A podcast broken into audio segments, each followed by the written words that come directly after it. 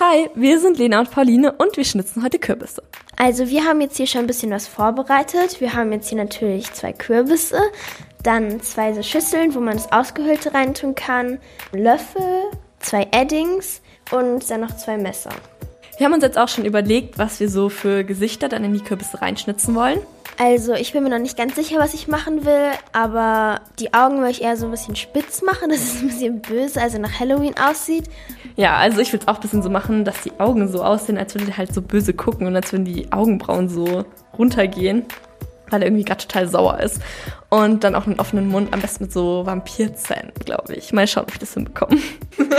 also wir fangen jetzt an mit Buntstift bzw. mit Bleistift, ja, auf den Kürbis drauf zu zeichnen.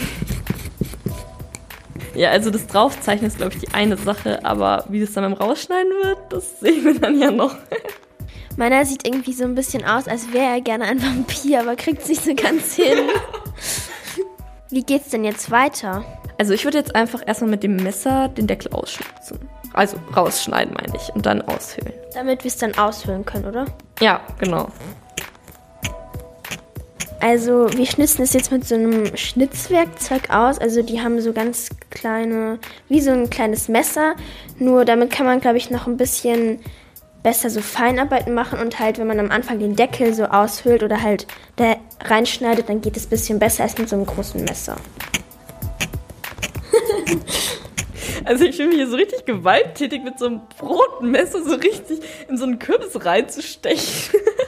Ja, aber Paulines Messer ist auch eigentlich viel größer als meins. Also du kannst gleich meins nochmal haben. Cool, danke. Also irgendwie stinkt diese Flüssigkeit von dem Kürbis ein bisschen.